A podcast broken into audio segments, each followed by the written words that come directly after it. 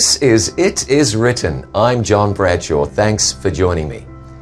As you read the Bible, you read some of the great stories of all of history, accounts that God has placed into the Bible for us to learn not only that history, but to understand the heart of God, the love of God, and the plan of salvation. And as we read the Bible, we read simply some mundane information about everyday life. But rightly understood, that mundane information shines a bright light onto the lives of Bible characters, the culture and the environments from which they sprang, and help us understand in greater depth the great themes of the Bible. Well, today to that end, I have come to the Lynn H. Wood Archaeological Museum on the campus of Southern Adventist University, and my special guest today is Dr. Michael Hasel, a professor of Near Eastern Studies and Archaeology. Dr. Hasel, thanks for joining me today. It's great to be with you, John. Now, I don't mean to be disparaging. I talk about mundane details about everyday life, but we read about people who were shepherds, they herded sheep. We read about people who were farmers, perhaps they grew crops. What about some of these details can help us really understand the Bible in a greater way and in a way that grows our faith in the Bible? Well, to me, this is what makes archaeology such a relevant thing for the Bible. We have these 66 books of the Bible that give us this grand scope of history going through from the beginning of Earth's history all the way to the end. And yet, many times the details, the details of how people lived, what they ate, how they prepared their food, what kind of houses they lived in, all of those kinds of things are mentioned in passing, but they're not really the main focus of what the Bible writers are interested in. One of the things that we have to remind ourselves is they lived in a very different kind of world than many of us do, at least in the Western world. They were, they were agricultural people. Agriculture was a major part of, of their way of life. Let me ask you something about the, the, the, the science, the discipline of archaeology. You're an archaeologist, you, you dig in Israel, you've dug in other places. Um, I'd like to think that most of your work is, is unearthing temples, gates, great streets, cities.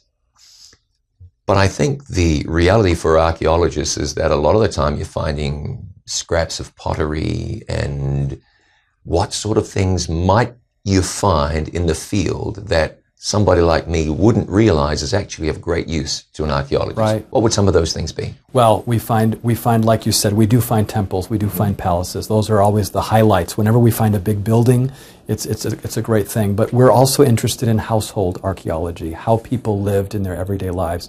And, and we excavate those houses. In the last several years, I've been working at a site called Lachish or Lachish, and we've been digging a row of houses right next to the palace or the, the major uh, building of that time. And, and, and the materials that we find in there give us an insight into how people lived. Let me give you a couple of examples. Sure. Um, this is a very heavy, I'll let you hold it in a minute a very heavy piece of basalt. This is a volcanic rock. It comes actually from the northern part of Israel, um, up near the Sea of Galilee, which was a very volcanic area. And this was what the ancients used this heavy rock with this coarse area to, um, to grind their grain with. And so, you know, you, you, you have, a, you have uh, an under part here and you're moving back and forth and this is what you use to make your flour so that you can make your bread every day um, just feel the weight of that. This is this is not oh, something yeah. that's that's, that's yeah, that's light. really heavy. But because of the porous nature, it really allows the grinding of those grains down to to something that, that can be edible and can be put into bread. So let me ask you a question. This seems to answer the question well, really. This this is an everyday stuff of life item right. that you might find. How do you know that that's what this was used for?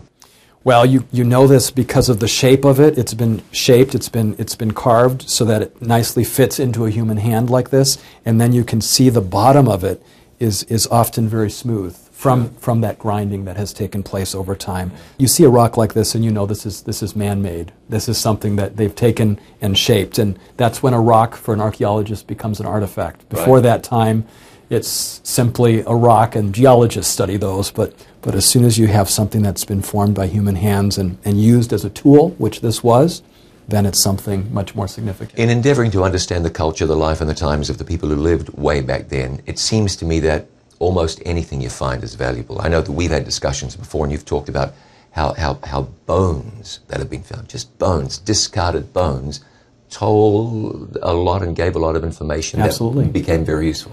Every bit of information that we can gather, much of it is left behind, much of it is garbage or, or things that people didn't want anymore but they all give us a glimpse into what people did, how they lived back then.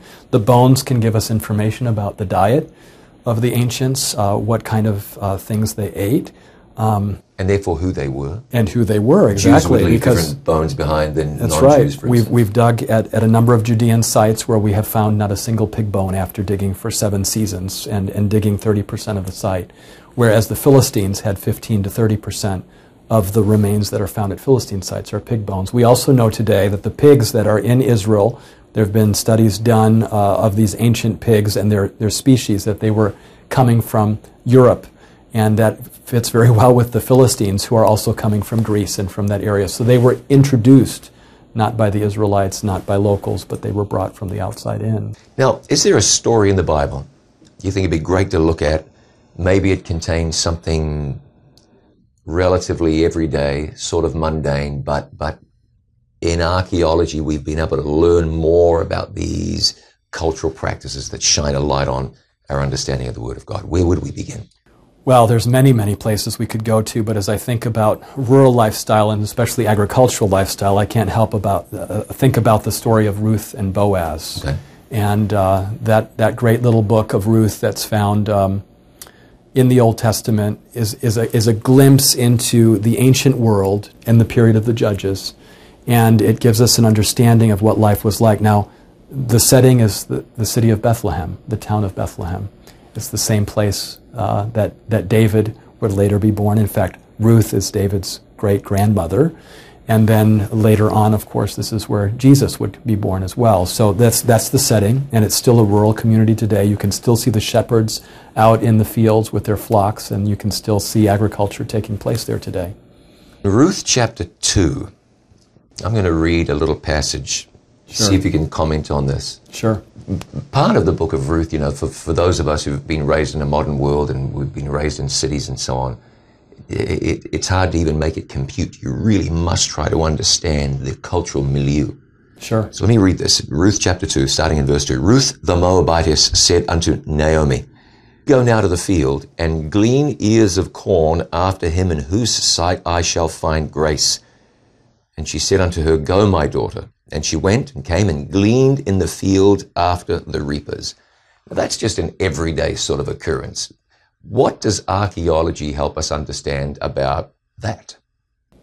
Well, I think to understand the, the setting of all of this and to go back to that setting again, um, we have we have some some grain here. No, that's not corn. This is not corn. No, and that's because because the the King James version, of course, was translated in 1611 in Britain, and Britain the term corn was the generic term that was used for grain.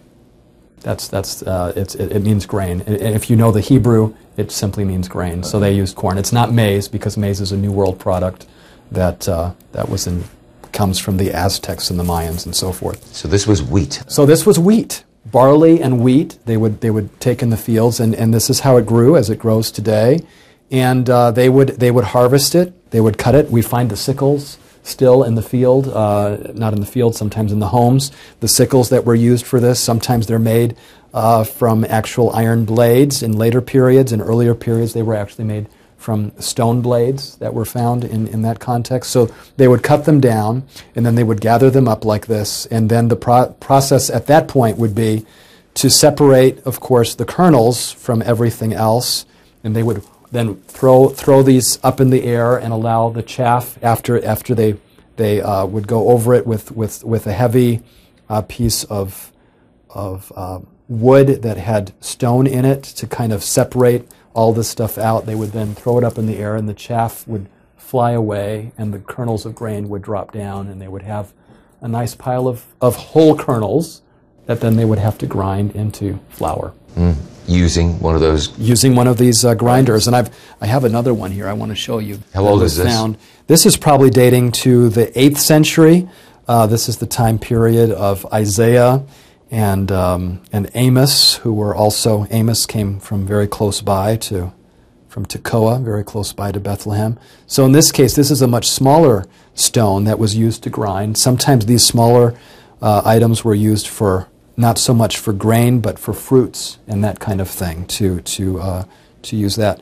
And you can see the beautiful decorations here. This is the same material. It's made out of basalt. It's not as coarse basalt as we had before, but it's still the same material and weighs a lot. And once again, archaeology bringing into clearer focus the ordinary lives, the daily details of those people who lived so long ago, the people of whom we read, about whom we study in the Word of God, real people who lived real lives. Back with more in just a moment.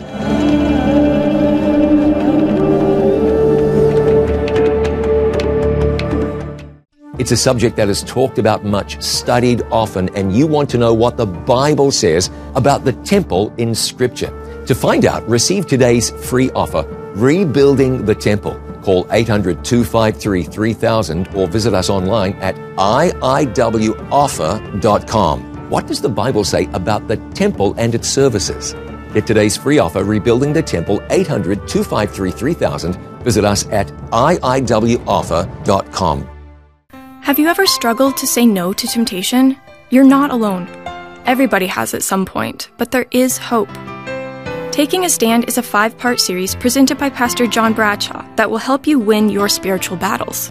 To order your copy of Taking a Stand on DVD, call 1 888 664 5573 or download it from our web store at www.itiswritten.shop. Discover powerful ways you can live a victorious Christian life. This is It Is Written. I'm John Bradshaw. Thanks for joining me today. Today, my guest is Dr. Michael Hasel, an archaeologist. I'm at the Lynn H. Wood Archaeological Museum in Collegedale, Tennessee. Dr. Hasel, there's something I want to ask you about. Here in 1 Samuel chapter 2, I'm going to read in verse uh, 19. Moreover, his mother made him a little coat and brought it to him from year to year when she came up with her husband to offer the yearly sacrifice. So Hannah was making Samuel a coat every year. As he grew, he'd need a new one. What was involved in that? Well, it was it was a very involved process, very different from us going to a, a store today and simply buying something, buying a piece of clothing. Uh, we have some interesting artifacts here. The first thing, of course, that they had to do was to get the wool from a sheep, and um, of course, they didn't have to kill the sheep necessarily to do this. They could shear the sheep and, and, and get the wool uh, in, in, in different times of the year. And they would take that wool, of course, and then once they had the wool, they would take an artifact like this. This is a, they could get any stick, and they would put what is called a spindle whorl on the bottom of it. Spindle whorl. This doesn't really fit very well, but normally it would fit very nicely. And then they would spin that spindle whorl, that the weight of this would allow them to spin it very nicely around. And they could take strands of that wool and make it into yarn or make it into uh, material that they could use for weaving. The next part of that process, after they were done making the strands, was they would use a loom that has also loom weights at the bottom.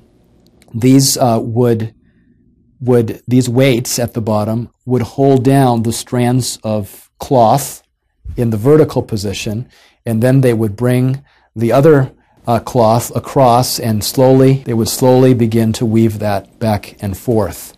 And in time, this all would create either a nice new carpet, uh, a part of a tent, or uh, in the case of Samuel, his mother, uh, she could construct a very nice or, or, or weave a very nice uh, piece, of, piece of clothing for him every year. Now, from an archaeological perspective, I doubt very much that too many full looms have ever been uh, excavated. So, what do archaeologists find that talks of this?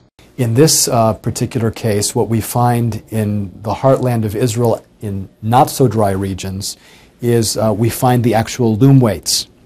Uh, this last summer, we were excavating a series of houses, and we found in one area, in one house, we found 58 of these loom weights. So we knew there was a loom there at some time. We didn't find any cloth.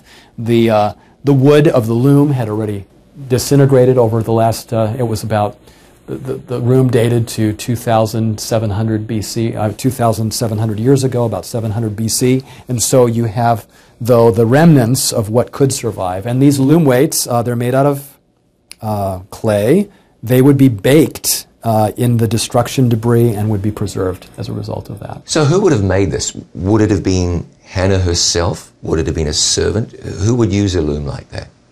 Well, it probably would have been Hannah herself from the context we have in the biblical passage, but we really don't know for certain. Um, the women folk were normally the ones that would do kind of the household activities of this type, and uh, Hannah very well may have been the person to do that. Which is interesting you say the women, because then we have the story of Joseph's coat, who it appears uh, that was made by his father. And he would have used something much like this. Oh, yes, he would have used something very similar to this. Of course, Joseph lived about 700 years before the time of Samuel, maybe 750 years. So, again, this is a, a, a kind of lifestyle, a kind of uh, way of life that would have gone for hundreds of years through the ancient Near East. And it's interesting with Joseph, we have a we have a, uh, a tomb painting called the Beni Hassan tomb painting, which shows Asiatics coming to trade in Egypt. And they're dressed in, in, in very colorful clothing, which seems to mirror the kind of clothing that Joseph was given by his father. So it's another one of those corroborating facts that we have from, from history. Magnificent. Thanks for that. The Bible, a living book, a dynamic book, archaeology bringing to life the times, the daily lives, the personalities of the Word of God. Don't go away, we'll be back with more in just a moment. In Matthew 4 4, the Word of God says, It is written, Man shall not live by bread alone, but by every word that proceeds from the mouth of God. Every Word is a one minute Bible based daily devotional presented by Pastor John Bradshaw and designed especially for busy people like you. Look for Every Word on selected networks or watch it online every day on our website, itiswritten.com. Receive a daily spiritual boost. Watch Every Word. You'll be glad you did. Here's a sample.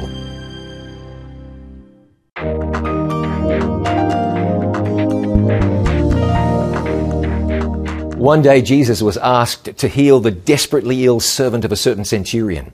Before Jesus got to the man's house, the centurion sent word telling Jesus not to come. He said, You don't even need to come here. Just say a word and my servant shall be healed. He explained that as a man in authority, he knew that when he gave orders, they'd be carried out. He said, I believe that when you say something, your orders will be carried out too. Jesus was impressed. The Bible says he marveled and said, I have not found so great faith. No, not in Israel. Luke 7 verse 9. The man had total confidence that if Jesus spoke, what he said would happen. Now that's faith. Have that sort of real faith today.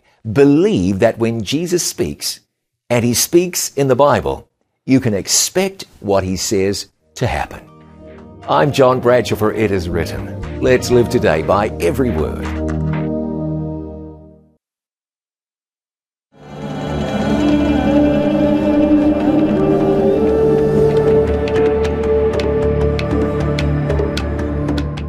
Thanks for joining me today on It Is Written, where my guest is archaeologist Dr. Michael Hasel. Dr. Hasel, today we're talking about archaeology and everyday life in the times of the Bible. And if you'll allow me, there's a question I want to put to you because this has intrigued me. I'll read the passage, you'll know why. 2 Kings chapter 4, starting in verse 8. And it fell on a day that Elisha passed to Shunem, where was a great woman, and she constrained him to eat bread. And so it was that as oft as he passed by, he turned in there to eat bread. And she said to her husband, Behold, now I perceive that this is an holy man of God which passes us by continually. Let us make a little chamber, I pray thee, on the wall, and let us set for him there a bed and a table and a stool and a candlestick, and it shall be when he comes to us that he shall turn in there. What were houses like back then that this family could just decide to make him a chamber, whether that's a room or a, a lean to, I don't quite know. Tell me about what houses were like back in the time of the prophets. It's very interesting the way houses were built is a very typical style for Israelites. It's, uh, it's a different style than you have in other surrounding cultures. It's not a Canaanite house, it's not an Egyptian house, it's not a. The Israelite house was a very, very singular type of architecture, and there's been a lot of discussion in the scholarly community about why they had these kind of what we call four room houses or pillared houses. Uh, normally, it would have four different rooms, often in the basement, or not the basement, but the first floor, you would have uh, cattle or uh, sheep and goats. It would be kind of like a barn. Um, in the back areas, you would have storage areas uh, and so forth, and then you'd have an upper floor as well. So whether this was something that was added as an upper floor, um, or whether this was added onto, I, I think maybe what the Bible is talking about, knowing the architecture of that time, is that maybe they added a room above, uh, perhaps for him. Uh, these houses were occupied by a nuclear family, but also by extended family. So, how many people would you have typically in a home? It depended, but you could have as many as 10 to 15 people in a home of 900 to um, 1,000, maybe 1,200 square feet. That's not real big to have 10 or 15 No, people. it's not. Now, let me ask you this then. Did, was there a, did these homes differ based on the standing of the individual? Was it common to find humble dwelling for the humble folks, much larger place? Did it, did it work like that? There was some of that as well, yes, and depending on also where in the city it was located, if it was a city house or if it was out in the country. But the style was very much the same many times in terms of those four rooms. Um, and some of the rooms were simply divided by pillars. It wasn't really divided by a wall, let's say. The material that was used for them was quite quite extensive. So Yeah, what, was- what, was they, what were they built from? they were built from stone primarily, that were then plastered on the outside, or even um, yeah, either by with mud or with actual plaster, lime from from uh, from limestone, limestone plaster. And to construct a house that had those four rooms at the bottom plus a roof area with perhaps rooms above, you're talking about a construction that would involve 470 tons of material. That's So a heavy is- house. This is a heavy house. This is not the kind of houses we build here in North America. We're just framing up two by fours or two by sixes and then putting drywall on it. This was solid, solid houses.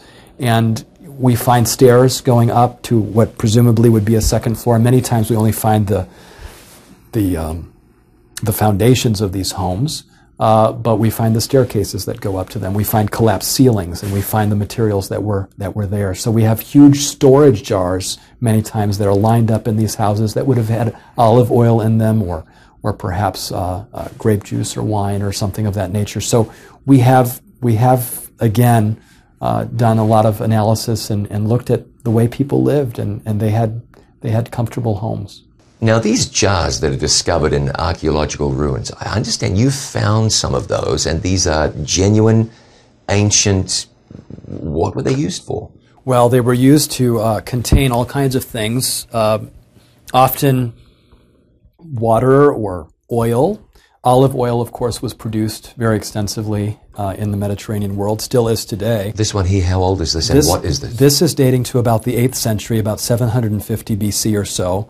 So this would date to the time of Isaiah and Amos and, and Hezekiah the king during Sennacherib's famous campaign that he took the Assyrian king. And I love this, this particular artifact because it has a spout over here on this side. This is a spout where you can actually pour out material. Uh, and it has it's designed in such a way where you can put a little tiny dipper juglet like this inside the spout and just kind of it hangs out there. That's kind of a little resting place for it. This is a little measuring cup. So if you have a large jar, sometimes there's jars even larger than this, rather than picking up the whole thing and accidentally spilling olive oil in your fire and creating burning the whole city down or something like that, you can just take your little dipper jar, dip it in, maybe on, on a string or something, dip it in, bring out a little bit, and this just take it, take it a little bit, this little dipper juglet, and, and do that. So this is a very typical Israelite artifact that we find from that time period, and it it, it just is a, an amazing piece. We find the dipper juglet separately. Uh, two summers ago, we actually found them together, very much like this. They were crushed, but perfectly restorable uh, on the level that Sennacherib destroyed. When you find something like this, for me, for the non archaeologist, it just kind of lights me up and brings the Bible to life. It says, this is really real, and these were real people living real lives. What does it do for you after you've been digging in the Middle East for years and years? I still get excited. I still get excited.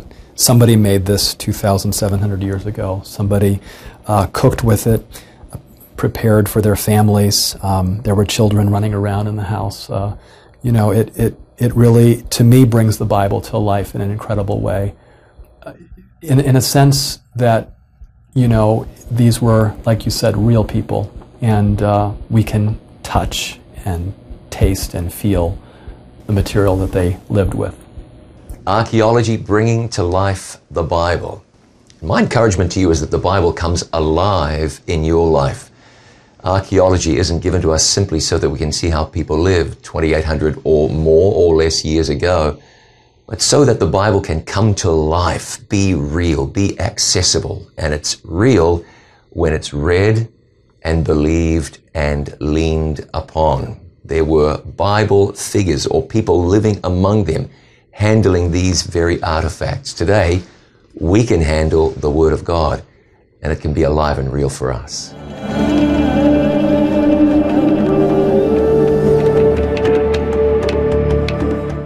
It's a subject that is talked about much, studied often, and you want to know what the Bible says about the temple in Scripture. To find out, receive today's free offer, Rebuilding the Temple. Call 800 253 3000 or visit us online at iiwoffer.com. What does the Bible say about the temple and its services? Get today's free offer, Rebuilding the Temple, 800 253 3000. Visit us at iiwoffer.com. Thank you for remembering that It Is Written exists because of the kindness of people just like you. To support this international life changing ministry, please call us now at 800 253 3000. You can send your tax deductible gift to the address on your screen, or you can visit us online at itiswritten.com. Thank you for your prayers and for your financial support. Our number again is 800 253 3000, or you can visit us online at itiswritten.com. Dr. Michael Hasel, thank you so much for joining me today on It Is Written. It's a privilege. It's a joy to see the Bible come to life. It really is. Let's pray together. Our Father in heaven, we thank you today that your word is living. It's dynamic. It, it is alive. And I pray that it would be alive in our lives. There is somebody right now participating in this prayer who needs the touch of God in her or his life who needs the power of your word to flow through that life and that experience. We thank you for a Savior who lived, who breathed, who died, and who is soon to return to this earth and take us home. Let that day come soon, we pray. In Jesus' name, amen. Thanks so much for joining us today. I look forward to seeing you again next time. Until then, remember, it is written. Man shall not live by bread alone, but by every word that proceeds from the mouth of God.